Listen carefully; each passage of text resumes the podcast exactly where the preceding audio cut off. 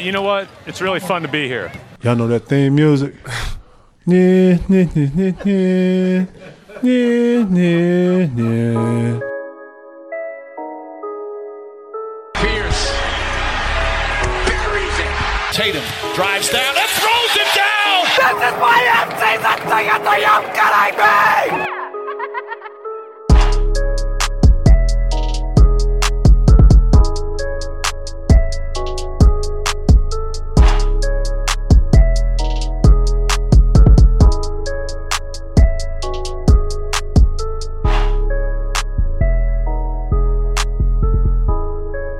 What's up, what's up, what's up, what's up? How are we doing? How are we doing? And welcome to episode number 64 of the Banner Banter Podcast. I'm your host and favorite Boston Celtics season ticket holder, Timmy G. How we doing? Hope you had a great weekend. You can find me on the Twitter machine at Banner Banter 18 or on Facebook and Instagram at Banner Banter Podcast. And if you are listening on Spotify and iTunes, don't forget to subscribe and leave a rating.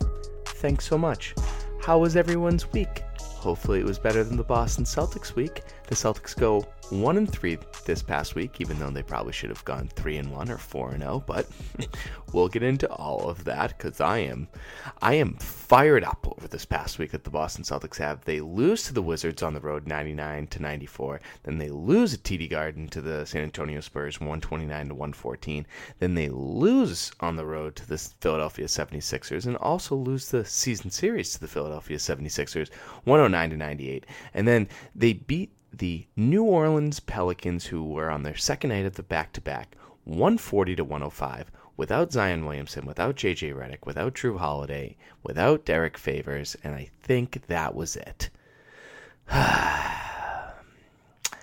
Celtics are currently in second or third in the Eastern Conference. I think the Heat lost last night, so I'm really not sure about that. Maybe I'll check. Hold on. We'll check real quick. I don't know if they're at, yes. So they are tied for second right now with the Miami Heat because the Miami Heat lost. And right now the Celtics own the tiebreaker with the Miami Heat. So they are currently the two seed right now facing Kyrie Irving and the Brooklyn Nets, who are currently the seventh seed. What a world. Anyways, the Celtics are two games ahead of the Raptors and two and a half games above the 76ers in the Atlantic Division. I do not want to recap three out of the four games this week, but this is my responsibility. I was going to say this is my job, but I don't get paid to do this. This is really more like therapy for me, and it's the perfect de- definition of why it is therapy for me after three out of the four games this week. So let's just start off by just not showing up versus the Wizards. Let's just say, eh, who cares about Washington, D.C.? Who cares about the Wizards? And one thing that is really kind of annoying me about I don't want to. I love NBC Sports Boston. I love you know Max and Mike and Tommy and Forsberg and Chris Mannix when he's on and Scal. Abby Chin's great. You know the list goes on and on and on. But I they gotta stop talking about Isaiah Thomas. It's been like three years, and you know I'm a little biased against the you know Mr. No Thank You himself, Isaiah Thomas, but like I don't need to hear about Isaiah Thomas missing the Celtics, the teammates missing the Celtics all the time.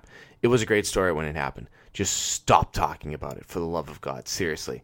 But this loss against the Celtics, I, uh, against the Wizards, I feel like it was just your classic mid-season schedule NBA loss where everyone is just like, blah, whatever. It happens. We lose. We move on. And I understand that Kemba wasn't playing in the game because he was sick, but the Wizards didn't have Bradley Beal, Hachimura, uh, Thomas Bryant, he's going to be out for a while, CJ Miles, or Bertans. So they weren't playing for them either. So they were literally playing like, I don't want to say a G League team, but a be- beyond below average NBA team. But you cannot come out and only drop 17 points overall in the first quarter. The overall team during this game, in the first seven minutes, the only person who scored was Jaylen Brown. That's terrible. That's terrible for Marcus Smart. That's terrible for Jayson Tatum. That's terrible for Gordon Hayward. That's terrible for Daniel Theis. It, it, it really and truly is. And I know it was their third game in four nights, but you still have a lot of young guys, so they still should be juiced, ready to play. And to be fair, to be fair, to be fair, both teams sucked. They really did. But you can't let the Wizards go on a 12, o- 12 to 4 run to close out the first quarter. The Celtics, I feel like, have been closing out quarters very well lately, which is obviously a great sign because it gives you momentum going, whether it's into the fourth quarter, the second quarter, halftime, whatever the case may be. They've been doing a great job with that. But with that being said, they also have some some lapses where they let teams go on some big runs. You know, look at we'll talk about the 76ers game coming up. They did it with the Hornets, they did it with the Hawks, you know, recently where they just let these teams go on these like bizarre like 11-0 runs with like the final 2 minutes left. But the Celtics also do that as well, and I feel like they've been doing that more than giving up the bad runs. So that's good. But as terrible as the first quarter was, I was even more angry with the way the second quarter went because the Celtics just seemed confused because Ish Smith, yes, that's his name, Ish. You know, like I'm gonna be there around 3:30 ish. Yeah, that guy, Ish Smith. He dropped 11 points of five of six shooting with three assists, and then thankfully Marcus Smart was hitting some threes, which is never good because you can't, we can't, re- oh my God, we can't rely on Marcus Smart's three point shooting. But this entire past week, if Marcus Smart's three point shooting this past week didn't keep the Celtics somewhat in some of these games, I feel like the Celtics would have lost each each of these games the way that they the way that the Pelicans lost to the Celtics this past Saturday night at TD Garden. It was absolutely ridiculous. But Ish Smith, no one could guard him. Wanamaker, Smart, Brown, wh- whoever was out there, the the dude just went off, and it was so annoying to watch. Overall, in this game, Tatum, Hayward, and Brown, they took 53 shots together. So you're like, okay, that's what I like to see. But they only made 19. And I understand people have bad games. I, I, I get it. Everyone has a little hiccup in the NBA. But for all three of those guys to suck in the same game was just depressing. It really and truly was. It was not ideal in any way, shape, or form, especially since there was really no ball movement in this game. Like, if you look at the ball movement against the Pelicans and then you look at the ball movement against the Wizards, it's night and day or day and night. Like, it's a Kid Cudi song, you know? And it was a lot of ISO ball, and it was just really annoying, and that's not how the Celtics play, and that's not how the Celtics have been playing this year, you know? And then in the third quarter, classic Celtics, you know, they fought back in the third quarter. They- went on a big run. Then in the fourth quarter, Ish Smith decided to go off again and drop 13 points. I think overall he scored 27 points in the game, 11 of them in the second quarter, 13 of them in the fourth quarter. So that means he only had three points total in the first and third quarter. So, like, what the hell? But the Celtics did have a chance to take over this game. They did get it down to tie it up at 80 apiece, and then they just missed shot after shot after shot after shot. And it was just so frustrating that like they worked so hard to get it back to tie it up at 80, and then they just sucked. But one positive about this was Tremont Waters had a really nice game off the bench. He's improved so much. He was really good in the summer league. You watch a couple of the G League games up in Maine that's on NBC Sports Boston, which I've actually really enjoyed watching some of those G League games. I, you know, you really never have access to it. You have to watch it maybe on MB, on NBA TV if you're lucky, or you have to watch it on like a Reddit stream. But I love how NBC Sports Boston is producing, providing, if that, yeah, providing is the better word, Maine Red Claws games. And Tremont Waters has been great for them. He's been great for the Celtics whenever he showed up. He had a really nice game. I know he only had like eight points. I think he was like a plus seven, so- something along those lines. And I just enjoyed watching him. He has some great moves. He doesn't, he doesn't like fear attacking the basket. And he is like, I kind of want to say smaller than IT. You know, I hate to bring back up Isaiah Thomas, but it's just a good example of how small he is, and he is fearless, absolutely fearless. And I loved watching him play in this game. So I was like, maybe they should have just played Tremont Waters longer, and it would have been nice. But so there was your your recap about the Wizards game, and now we can kind of go into the Spurs game, and you can say to yourself, all right, Kemba Walker, he's back. He was on a minute restriction. Let me repeat that because I, I think that is really important because I think a lot of people who were frustrated with the Spurs loss forget the fact that Kemba Walker was on a minute restriction. So he was going to be playing a lot in the fourth quarter. The Celtics are pretty good with that. Brad's pretty good with that. following those minute restrictions for those guys. And I never thought in a million years that the Celtics could come out and play a worst first quarter than they did against the Wizards, against the Spurs. And guess what? It happened. They were so bad. They opened up the game one of nine from the field. And for those of you at home who can't do math, that is 11%. The Spurs were up 14 to 3 at one point and eventually got to 26 to 7 in the first quarter. They were down 19 points in in just in the first quarter. And then, you know, classic Brad, he calls a timeout. Then the Celtics went on a little bit of a run. They got it down to 12 and you're like, "Oh, okay, 12 points." I kept saying to myself, "Just give me 8 by halftime." I, I kept saying to myself, if you can give me eight by halftime, this is a game where a good third quarter team, we could, and then maybe we could tie it up by the end of the third quarter, and then let's let's see who's the better team in the fourth. But once again, during this run, the Celtics relied on Marcus Smart's three point shooting. Marcus Smart's three point shooting was very good this week. Is it stud and dud of the week worthy? You're gonna have to wait and find out. But relying on Marcus Smart's three point shooting really worries me because he can just jack him up at the most random times. He can jack him up at the most uncomfortable times, and he can jack him up at the most stupid times as well. But he had eight points during this little run where the Celtics, you know, cut down the lead a bit, little bit, and then next thing you know, Brad was like, all right, we need some energy. We need to get the crowd back into this because there were some people booing at TD Garden and the Celtics kind of deserved it. They were not playing very well in any single way, shape, or form. So Brad brought in Taco Fall. And Taco played like meaningful minutes. He played, I think, four minutes in the second quarter. I think he was a plus one. I mean, it wasn't anything crazy, but if he was a plus one, that means he did bring some positivity to the team. But he the Celtics just couldn't miss shots.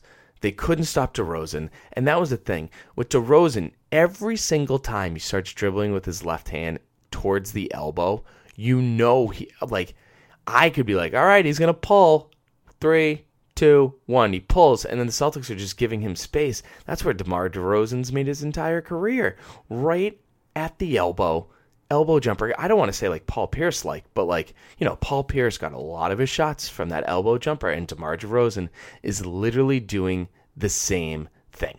So here we are. How about we forget about how bad the Celtics were in the first half, and then let's pretend they come out and play great in the third quarter. That's what I was trying to tell myself at halftime. Like, they got this. They're going to cut down the lead. It's going to be great. And then what do you know? They come out and play a great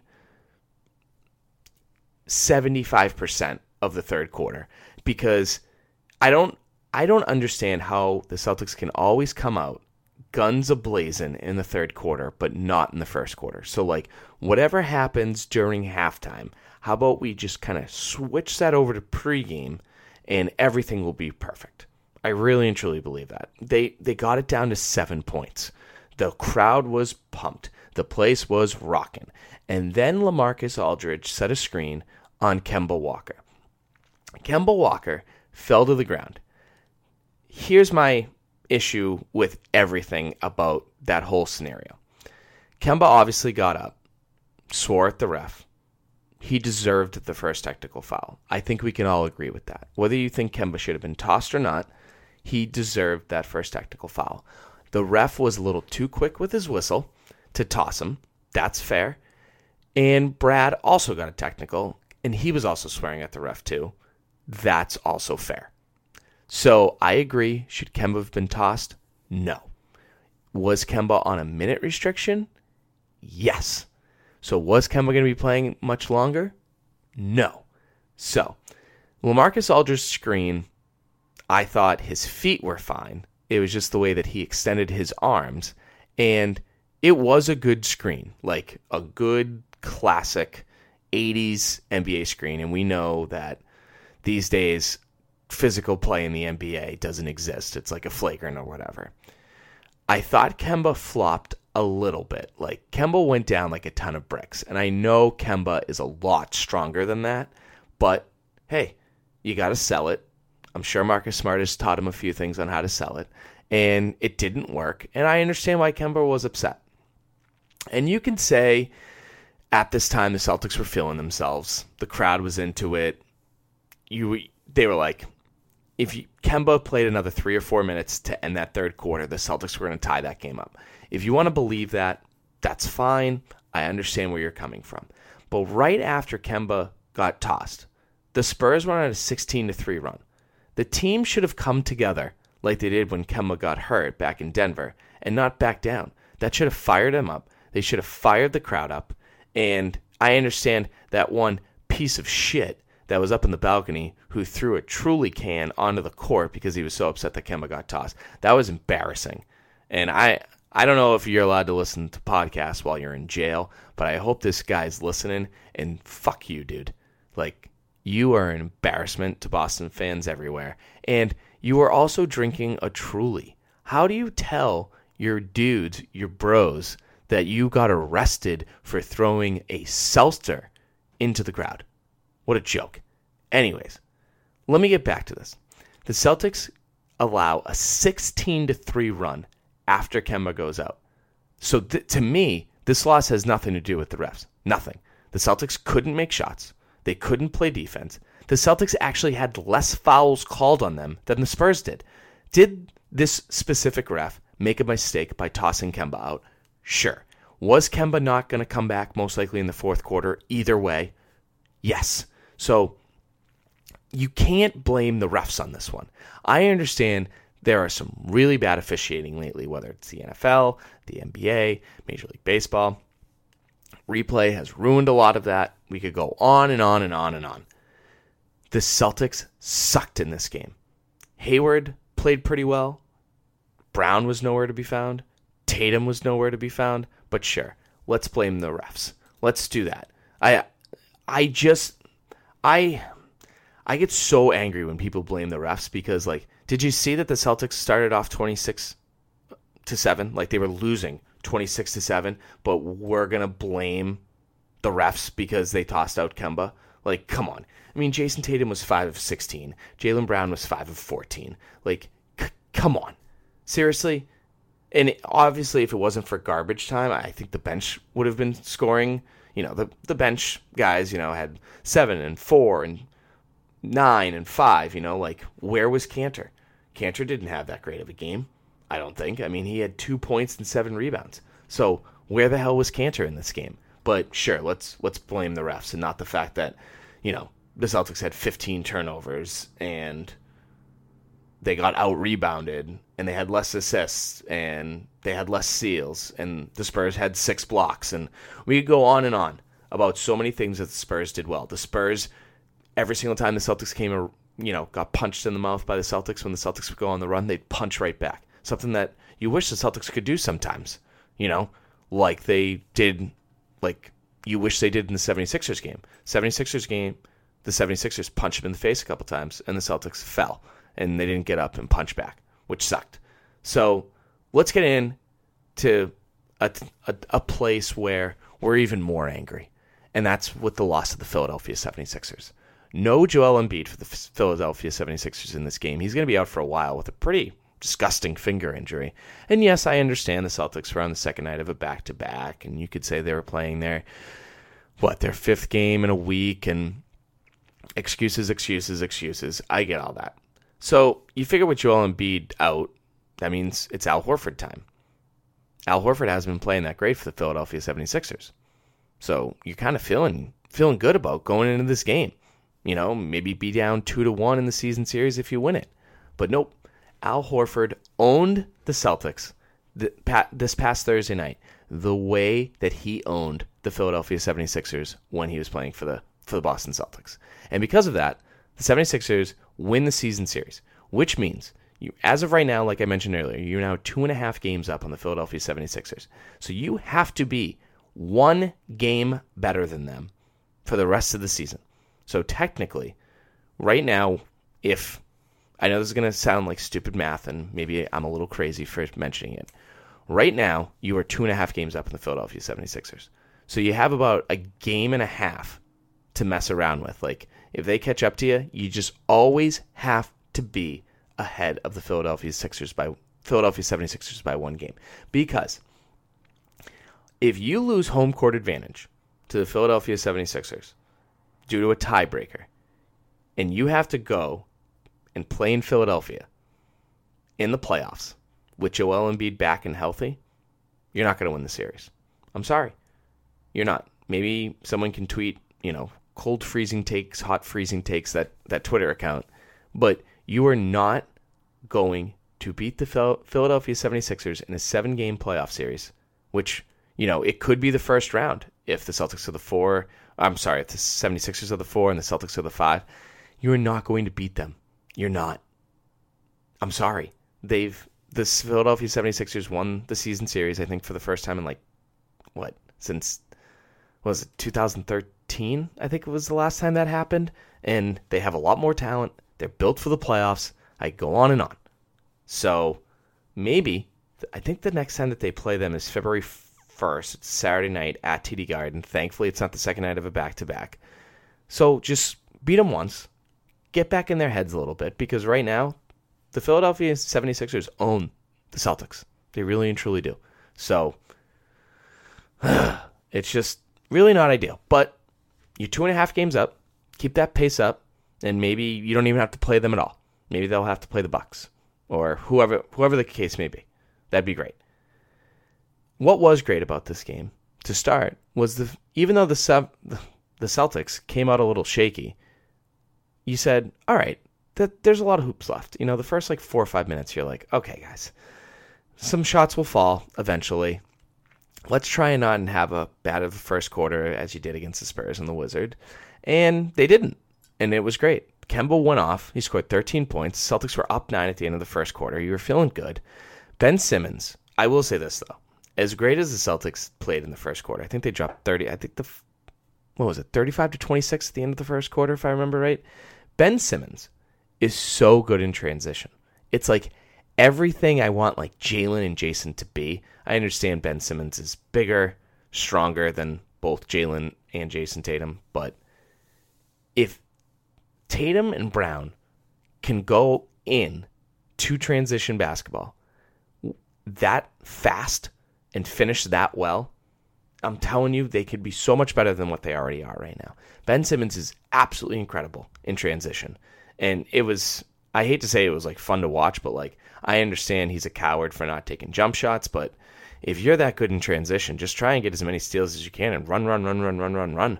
And they do it pretty well. But the Celtics' half court defense, even though their transition defense sucked in this game, their half court defense was great in the first half. So much better than the last two games. They had good switching, good double teams. They and what I mean by that, they made good choices about when to double team because I feel like sometimes Daniel Theis or if Daniel Theis switches with Smart or Kemba, and then one of those guys is kind of near the post, Daniel Theis does a really good job coming down and throwing up his hands, double teaming it. But sometimes the rotations aren't there to make sure that if teams kick it out and then swing it back around, there are some open shots. So I feel like they made good decisions on when and when not to double team. So I enjoyed that. They had good recoveries because of it. The Celtics got their lead up to 15 points in the second quarter. So you're feeling pretty sexy about it. They're like 15 point lead on the road. You've played a lot of games lately. They don't have Joel Embiid. You're doing exactly what you're supposed to be doing. But then, of course, they can't keep their foot on the pedal, can't keep their foot on their necks, and they allow the 76ers to go on a 12 0 run. During the end of the second quarter, Kemba went out with a sprained thumb, maybe like a, a jammed thumb, he went back to the locker room. That obviously didn't help. I'm sure the teammates were concerned about him, and you were you were also saying to yourself, "Hospital Celtics, classic Hospital Celtics." But a couple hoops towards the end of the first quarter, Celtics were still up. I think like seven. Was it six? Was it seven? They still had a reasonable lead heading into halftime. So you're like, all right, seven point lead. They've been playing well coming out of the third quarter, out of the gate we got this. You're feeling good. You really are. A lot better than what you were feeling against the San Antonio Spurs. And then the Philadelphia 76ers came out and went on an 11 0 run. Unbelievable. Sorry about that. You cannot come out against the Philadelphia 76ers and allow them to go on an 11 0 run at home when they're down seven. And guess what got the Celtics back into the lead by the end of the third quarter? I think they were up three at the end of the third quarter, three or four points. It was Marcus Smart. Marcus Smart's three point shooting once again got the Celtics back into the lead. Absolutely incredible. But was what was more incredible than anything, the Boston Celtics let Josh Richardson and Al Horford dominate them. They got dominated on the boards. They got dominated on fast break points. They got dominated by uh, Josh Richardson. They got dominated by Al Horford. Simmons gets his. Harris was bad for them. Tatum was bad. Jaylen Brown were bad. Hayward wasn't great either. And I just don't understand why Hayward, Brown, and Tatum can't show up in bigger moments and why it's always Kemba, Kemba, Kemba, Kemba. If it's Kemba, Kemba, Kemba, Hayward, Brown, Tatum, great. But it just can't be Kemba, Kemba, Kemba, Kemba, Kemba, Kemba, Kemba. You, do you get what I'm saying? Like your three wings, they shoot 10 of 36, if I remember correctly. They only had 29 points. And you can, and if Marcus Smart had a bad game, we would have lost by 30. Absolutely would have lost by 30. We need at least 50 points a game combined between Hate Hatem, Hayward, Brown, and Tatum. At least each game. We can't have the three of them under 30 points. We can't. That is absolutely ridiculous. And it makes me think is it time to make some lineup changes? Is having three wings out there working for the Celtics or is it hurting them? You know, if you look at their efficiency and net rating and point differential, you're like, no, keep the lineup the way that it is. But if you look at the record of this starting five together, you say, oh, maybe it's like not working. But what do you do? Do you move Jaylen Brown to the bench? So it's Brown, Smart, Kanter, Grant Williams, and Brad Wanamaker coming off the bench. And then your starting lineup is Shemi, Kemba, Tatum, Brown. I mean, I'm sorry, Shemi, Hayward, Tatum, and who else am I forgetting? Oh, Theis. So is sorry, folks. I am all over the place because it's been a tough week for me, like watching the Celtics team. I know I'm probably overreacting, but I am just wildly concerned. And I, sure, they looked great against the Pelicans. We'll talk about that in a second, but I'm starting to think: is it is it time to do a little bit of a lineup change? Am I crazy to think that? But I, my only issue with whether you bring, with, I have so many thoughts. so, do you bring Hayward off the bench? Is Hayward ready to come off the bench? I feel like Hayward and Brad have a great relationship. Can Brad approach Hayward about coming off the bench? But Hayward's also in a contract year, so that ain't gonna make him feel good. And then we could go down a dark road with that. I don't know how I feel about that. Obviously, Jayson Tatum's starting. Obviously, Theis is starting, and obviously Kemba's starting. So you like Marcus Smart's energy off the bench. I love it. He's accepted that role. And then my concern with Jaylen is I feel like Jaylen likes to start, where we all know at the end of the day, the their final five will be Smart, Kemba, Tatum, Hayward, excuse me, and Brown. That will be their final five, unless that they're playing a bigger team, and then you take out, you know, maybe take out Hayward and put in Theis or Kanter, whatever the case may be. But my whole thing is, is Jaylen Brown needs to start. I think like mentally, he needs to start. I feel like if he doesn't start, he like then gets in his own head that he has to produce more coming off the bench. And that scares me a little bit because Jaylen has been playing fantastic basketball this year, minus this past week, and we'll talk about that in a bit. But I don't is it time to make starting lineup changes? Are we overreacting? Like teams go through, you know, these little slumps oh, through these little speed bumps during the NBA season. You know, their next few games are against teams with losing records. I think, if I remember correctly, I think they have 10 more games left in the month of January, and two of them are against teams with winning records. So it's a good time to start playing some good basketball, start feeling good about yourself because February does not look promising for this team because, because of the amount of really, really good playoff teams that they are playing in February. And they have only four, four or five home games, and then they have, oh God, I think they have like seven road games. So it ain't going to get any easier for the Boston Celtics. But speaking of easy, let's talk about the nice, easy win. Hooray! Some good news finally. They won a game against New Orleans Pelicans, 140 to 105. They absolutely blew him out from the start of the game, and it was all because Jayson Tatum was aggressive early. He was attacking the basket. Actually, to be honest with you, everyone was attacking the basket, and it was great. Jayson Tatum was making layups early, and he had an absolutely incredible game 16 of 22 from the field, 6 of 9 from 3, 3 of 3 from the line, 6 boards, 4 assists, 3 steals. And as much as, you know, we're all happy that Jayson Tatum scored over 40 points for the first time, the fact that I think his biggest like leap this season is his defense. His defense has been incredible. Sure, you could say, hey, he's gotten, he's averaging like two steals a game and he got three steals in this game, but I just think he's in the right place at the right time. He's seeing the floor better defensively, and I'd love to see that. And I know everyone's focused on the 41 point performance, and he's the first Celtics player in Celtics history to shoot at least 72% with more than 40 points. So, congratulations, Jayson Tatum. He, Jayson Tatum is very good at basketball. Jayson Tatum had an unbelievable game. It was great to be there. I'm going to save the ticket stub. I'm going to remember where I was when this 21 year old kid, or maybe he's 22 now, this 21, 20, 22 year old kid scored over 40 points on a Saturday night at TD Garden and literally shot 22 times and only missed six of them. It was really fun to watch. It really and truly was. Gordon Hayward it looked like he broke out of his slump again. He played very well. Jaylen Brown didn't, like at all. So that was a little scary. Kemba played well, you know, not as well as Tatum did, obviously, but he played well. But let's not forget about Enes Kanter. Enes Kanter in this Pelicans game had 22 points and 19 rebounds. He has been playing so well lately. He didn't play that great in the Spurs game, but I feel like he's really and truly fitting into his role. Come off the bench, bang some bodies, get some boards, catch the ball on the post when we need it, and get some easy buckets. He has some really old school NBA 70s, 80s post moves with you know his footwork, the way he spins off his defender like in the post. It is really good. And because of that, let's do a very long and extended but well deserved Kanter banter. Let's go. He's a man who loves to get a double double, but when it comes to the Turkish government, he's in a lot of trouble. It's time for Kanter Banter, baby! Wow!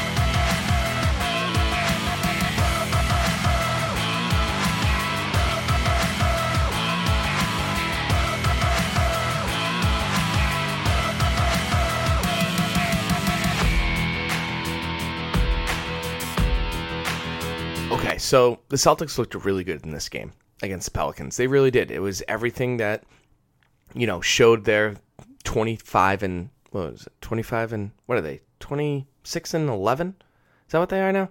I don't know. It's 25 and 10, 26 and 11. It's something like that. Anyways, the Celtics looked really, really good in this game. Can that continue going into the upcoming week? Because, like I mentioned, in January, they got 10 games left. Two of them are against winning teams.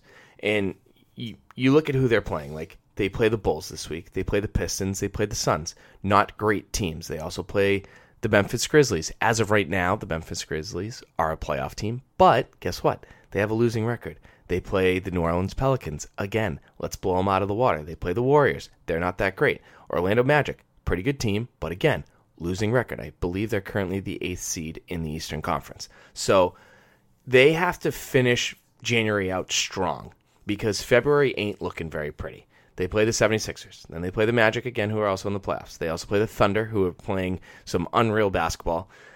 The Rockets, they play them twice on the road and at home. They play the Philadelphia, I mean, um, the Los Angeles Clippers on, no, at TD Garden on uh, the day before Valentine's Day, which is actually their last game before the All Star break.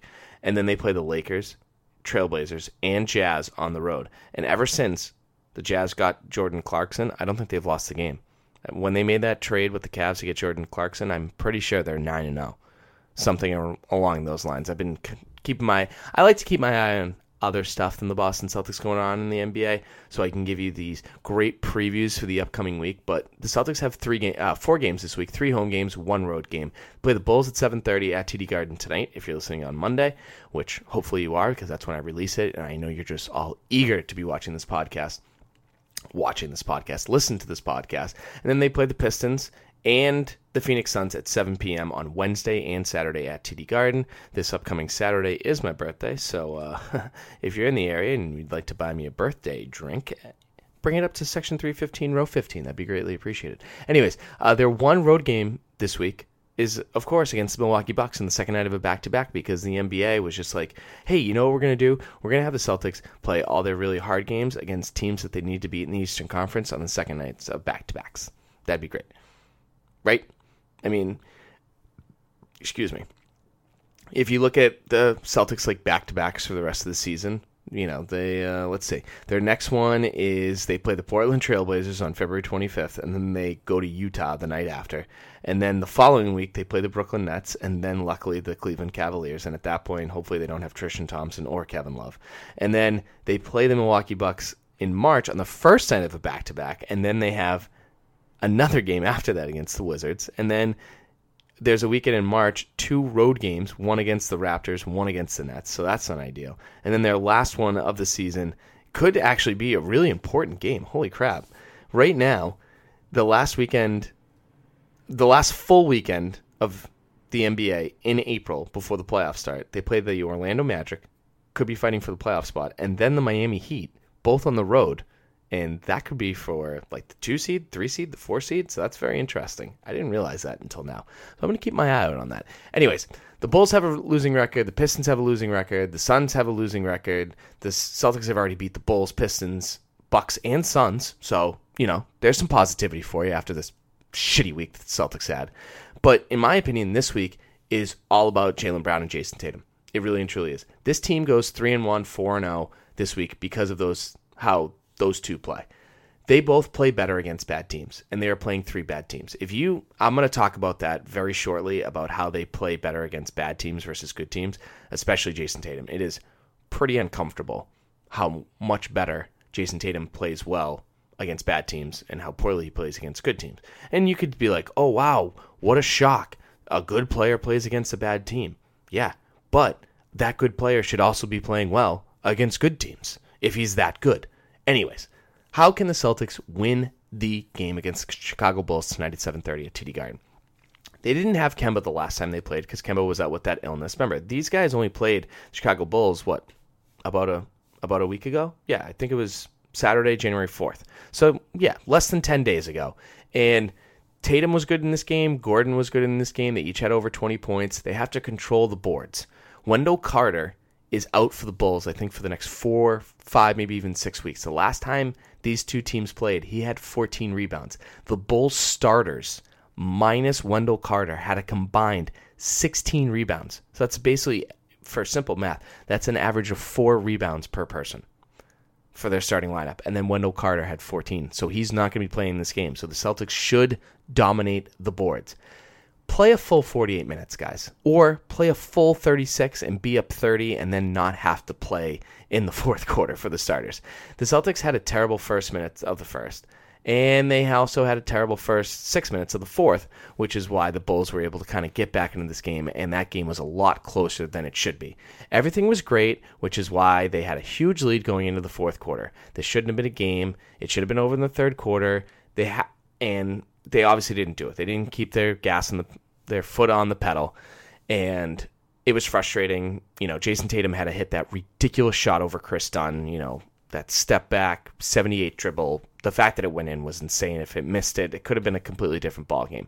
But one thing that was really frustrated, uh, that I was really frustrated about with this Bulls game is the fact that the Celtics turned the ball over 19 times. The Bulls are a good defensive team. They can't come up with steals. Kris Dunn's a great defender. Zach LaVine is a pretty good defender as well. They're very athletic. They're kind of like the Celtics. Their their hands are always in passing lanes. So just don't have 19 turnovers. Take care of the ball, rebound well, and you should be winning this game. The, if I remember correctly, The Bulls have lost seven out of their last eight games, or six out of their last seven games. It's something like that. They beat the Detroit Pistons the other night, but before that game, I think they lost six games in a row, which is pretty crazy. The other thing that the Celtics need to do in this game, win the three point battle. The Bulls are not a very good three point shooting team. Now, does that mean you have to jack up 43s in one night and hope it works? No, no, not at all. Take 25, make 10 or 12 of them, don't turn the ball over, rebound the ball well, and it should be a nice, easy win for the Boston Celtics tonight at TD Garden. Then we have the Pistons coming to town, and I'm sure everyone's going to be super excited because Andre Drummond's going to be there. And if Gordon Hayward plays bad, everyone's going to be like, we got to get rid of Gordon Hayward and trade for Andre Drummond, blah, blah, blah, blah, blah. It's not going to happen, folks. Get over it. The Detroit Pistons might not have Markieff Morris. They might not have Luke Kennard. They might not have Blake Griffin. I'll I'll put it this way. They definitely won't have Blake Griffin. And they might not have Reggie Jackson. Reggie Jackson could be back from his spine injury. He's been playing a day here, a day there, a night off here, a night off there. So I'll be interested to see if Reggie Jackson and Markieff Morris play for them, but most likely Luke Kennard and Blake Griffin will not be playing for them. Of course, you have to control Drummond on the boards. Of course, if Drummond goes off, like I said, everyone is going to be like, oh my God, we need to have him. And Gordon Hayward, we got to get rid of him. Blah, blah, blah. Remember, the last time the Celtics played the Detroit Pistons, Enes Kanter had 18 rebounds and Andre Drummond had 11. So take that home and chew it. Be physical with Andre Drummond. Wear him out. Make make him run up and down the floor. Kanter had some great plays in this game against Drummond. Super physical against them. Obviously, Theis just gets manhandled by Drummond as he should. It must be like a 25 to 30 pound difference. I think Drummond's like an inch or two taller than him too, but whatever. But Kanter plays well again on the boards like he has. You know, I just gave you a 48 second Kanter banter. So let's get it going again for next week because I know how much everyone loves Kanter banter. So the thing that really blew my mind the last time the Celtics and Pistons played against each other, which, God, when was that? Was that like the week before Christmas? Yeah, it was the week before Christmas. Was Andre Drummond had six steals in this game. He was very good when someone goes up and attacks the rim. He's instead of blocking their shot before they even get their shot up, he literally just rips the ball out of their hands. So take care of the ball when you're attacking the basket against him. Go up strong, protect the ball, and we'll be good. Make Andre Drummond should be having six steals a game. If someone's like, "Oh, hey, Andre Drummond had six blocks," I'd be like, "Oh, okay, yeah, that makes sense." But Andre Drummond has six steals. That shouldn't make sense at all. What hasn't made sense this year to me, because of all the injuries that he's had ever since he's won MVP, is Derrick Rose. Derrick Rose is still one of the best players off the bench in the NBA this year. It is. It's like Derrick Rose and Lou Williams. Like Derrick Rose, you could argue could win Six Man of the Year the last 10 games for Derrick Rose, he's been shooting over 15%. He drops 21 points and 5 assists off the bench. That's wildly impressive. Now, if you remember, this was the game where Kemba Walker scored two points, Grant Williams dropped 18 points, and everyone was going nuts for Tacko. So, how about we change? Grant Williams has himself a good game, maybe like 10 points, 8 boards. That'd be ideal. And then Kemba goes off for 20. Tatum can play well. Hayward can play well, Brown can play well, and we're all happy. We're all saying, oh boy, now the Celtics have won three in a row. Let's see how they do against the best team in the NBA, the Milwaukee Bucks. And of course, like I mentioned, it's on the second night of a back to back.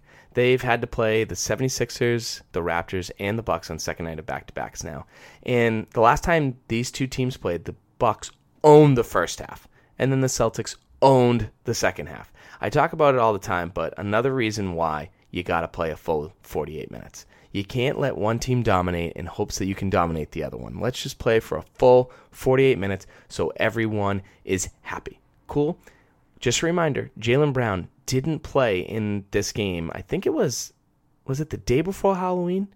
Yeah, it was, yeah, it was October 30th. It was their second home game. Jaylen Brown didn't play in this game. I forget why, but obviously it's a positive to have Jaylen Brown back, right? But remember, the Celtics have never lost when Jaylen Brown's out of the lineup.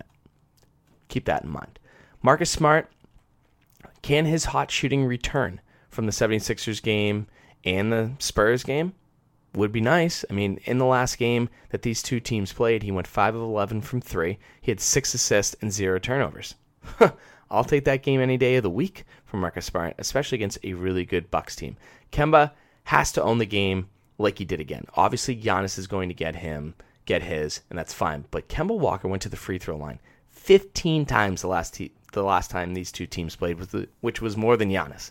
And I don't know if Kemba's going to be getting those foul calls on the road, but if you can attack the rim and get to the line the way Kemba does, if you're Tatum or Brown, that'd be fantastic. It would absolutely be fantastic. And like I just said, Giannis is going to get his in this game. You can't worry about that. Khris Middleton loves playing the Celtics for whatever goddamn reason, so he's going to get his too. And that's fine.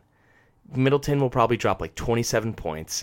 Giannis will probably drop 30, and the Celtics are probably going to lose by 20. But with that being said, even though Giannis and Middleton are probably going to get there, the issue in this game is going to be the bench because the Bucks are so deep. Can Grant Williams, Enes Kanter, Brad Wanamaker, and Marcus Smart step up against George Hill, Kyle Korver, Robin Lopez, Ersan Ilyasova, and Patrick Connaughton?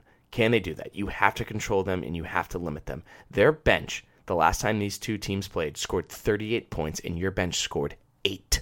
And I understand because Jaylen wasn't playing, that means no Marcus Smart was on the bench. Fine, I get that. But that is a huge difference. Huge, huge difference. Marcus Smart has to control George Hill. Kyle Korver has to. excuse me. Kyle Korver can't go off. Ilyasova can't go off. I mean, Ilyasova played pretty terrible in that game in October, but he's one of those guys that has beaten the Celtics before. And of course, we cannot let them get hot from three which is why you won the game earlier this year. They went 14 of 45 from three. They are a much better three point shooting team than that. And you have to try and do that again. Contest shots, good rotation recoveries, get in their face, put a hand up. And do I think the Celtics are going to win this game? If I'm going to be brutally honest with you, absolutely the fuck not.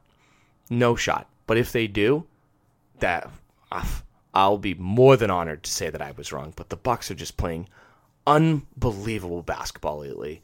The the Celtics have been great this year. I think we can all agree with that. But the Bucks are absolutely ridiculous. They're, they're playing at such a high level. I don't even think they've lost 10 games yet. Yeah, they're 35 and 6. They've won 8 out of their last 10.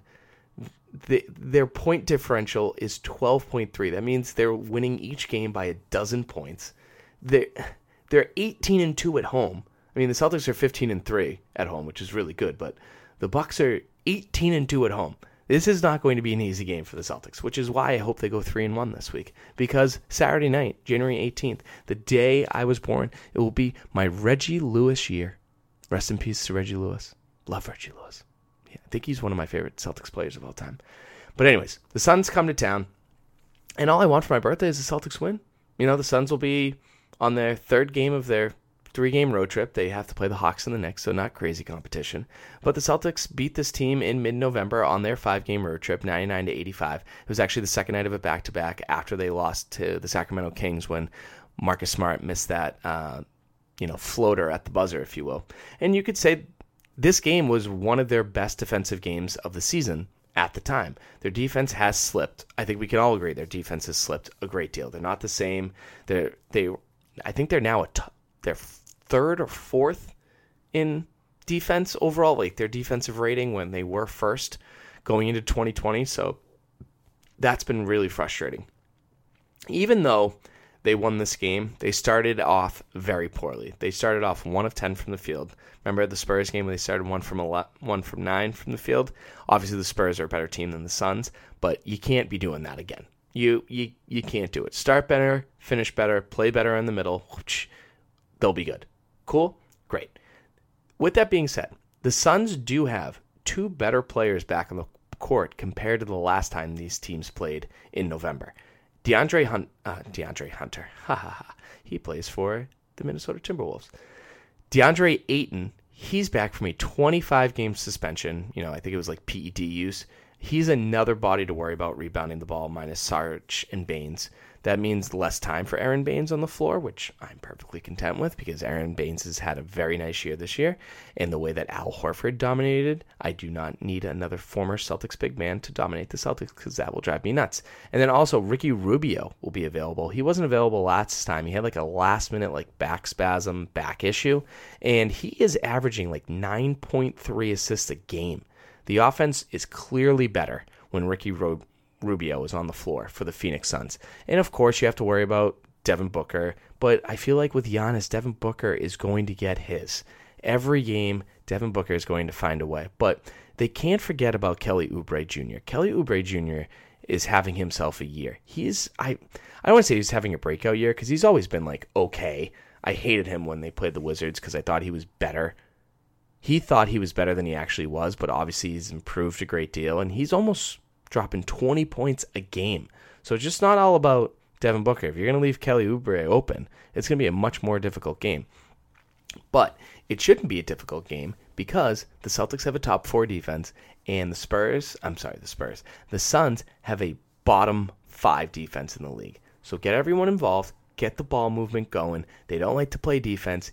Chew them up, eat them up alive. They're what's their record this year? They're 16 and 23. They allow more points per game than they score per game.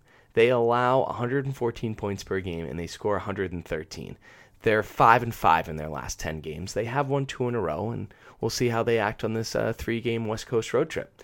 So, that's it. I think the Celtics could have a really good week, kind of get back in the swing of things and forget and you know, make me forget how bad they were last week cuz that Pelicans game with no Redick, no Jrue Holiday, no Zion, no Derrick Favors, like it was a nice win. They looked good. They dominated the way that they should, but like wasn't anything impressive. Sure, Tatum dropping 41 was awesome, but like wasn't anything impressive. So yeah, that's it. Oh, wait. We haven't done stud and dud of the week. Oh boy, this is, this is going to be a long podcast, folks. But yeah, let's get into the stud and dud of the week. Hit the music. And now it is time for the Celtics stud and the Celtics dud of the week.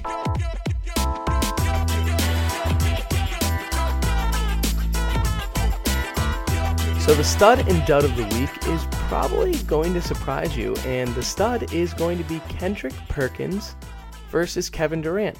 Technically, I'm allowed to do the stud and dud of the week about non Celtics players that used to be Celtics players because it's my own podcast. But Kevin Durant and Kendrick Perkins were on the Twitter machine over the weekend, and oh me, oh my, what an enjoyable time. They were talking so much shit to each other. Russell Westbrook goes back to Oklahoma City for the first time since he left to join the Houston Rockets. And Perk said that Russell Westbrook was the best player in Thunder history, and Kevin Durant didn't like it at all, called him a champ, which, you know, I feel like is a shot. And then Perk called him out about his weak move going to play for the Warriors, and they just went back and forth. Oh man, it was great. It was so much fun. Shout out to my buddy Dave he wanted me to do an emergency banner banter podcast just about this whole situation. It was fantastic stuff. You guys can probably Google the whole conversation. I'm not going to read tweet for tweet for you, but oh man, it was perfect. Kendrick Perkins called him out. Kevin Durant bit, and then they went back and forth. And the fact that those two guys used to be teammates together too. Oh man, it was so like Kevin Durant was talking about um how Perk only, you know, averaged like two points and three rebounds a game, but like that was Perk's job. Like, so it really wasn't a shot, but like, oh man, it was everything that makes the NBA great today. It really and truly is. But the duds of the week are fire and ice. That's right. I'm doing duds. Jaylen Brown and Jayson Tatum were the duds last week. The Celtics were not good this week because of Jaylen Brown and Jayson Tatum. I've said it all year. If these don't, if these two don't take the next step, these this team won't go very far. It's Kemba's great. Hayward, you know, will be fine. But if Jaylen and Jayson have bad nights, this team is going to look really bad. Jaylen Brown this past week averaged 28% from the field, 29% from three. He had 14 points and three turnovers on average, and he needs to get out of this shooting slump. He is in a really bad shooting slump, and I understand it happens, especially a player like him. He's been playing really well, so the second you notice that something goes bad, you get really concerned. And I don't want to say I'm really concerned with Jaylen Brown's play, but to shoot 28% from the field and 29% from three in one week is uh, makes me uncomfortable. Jayson Tatum wasn't that much better. 36% from the field, but 15% from three. He shot 15% from three against the Wizards, the Spurs, the Pelicans, and the 76ers. He, if he didn't shoot six of nine from three, I, I'm sorry. I didn't include the Pelicans game in this because it didn't really help my case. But before the Pelicans game, against the Spurs, 76ers, and Wizards, he shot 15% from three. And before I do go in on Jayson Tatum, his defense and rebounding this week were good. 1000%. They were very good. He played very well on th- that end of the floor, if you will.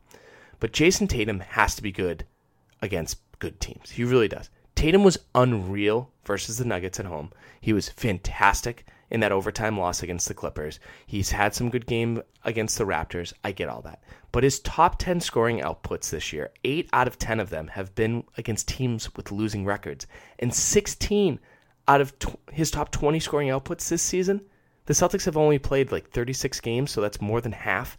16 of them have been against teams with losing records. That means he only has 4 games where he scored like more than 20 points against teams with winning records. That ain't going to help us in the playoffs. It's not. My issue with Jaylen and Jayson is they don't show up when you need them to show up. We needed, we didn't need Jayson Tatum to drop 41 points against the Pelicans. I'm glad he did. Don't get me wrong. It was great for him and great for his confidence.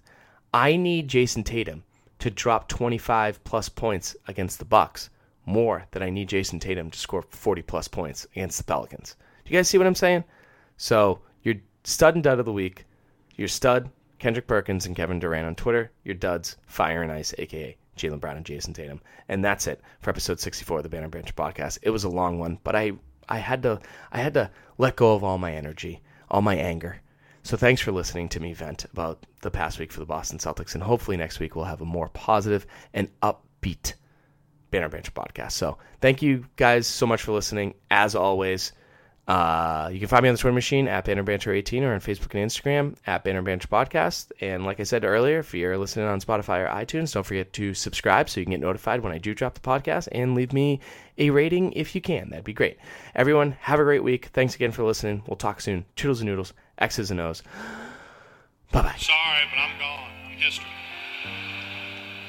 And I dedicated my life to the Boston Celtics. I dedicated my life to the fans of Boston. I did my very best to please each and every one of you.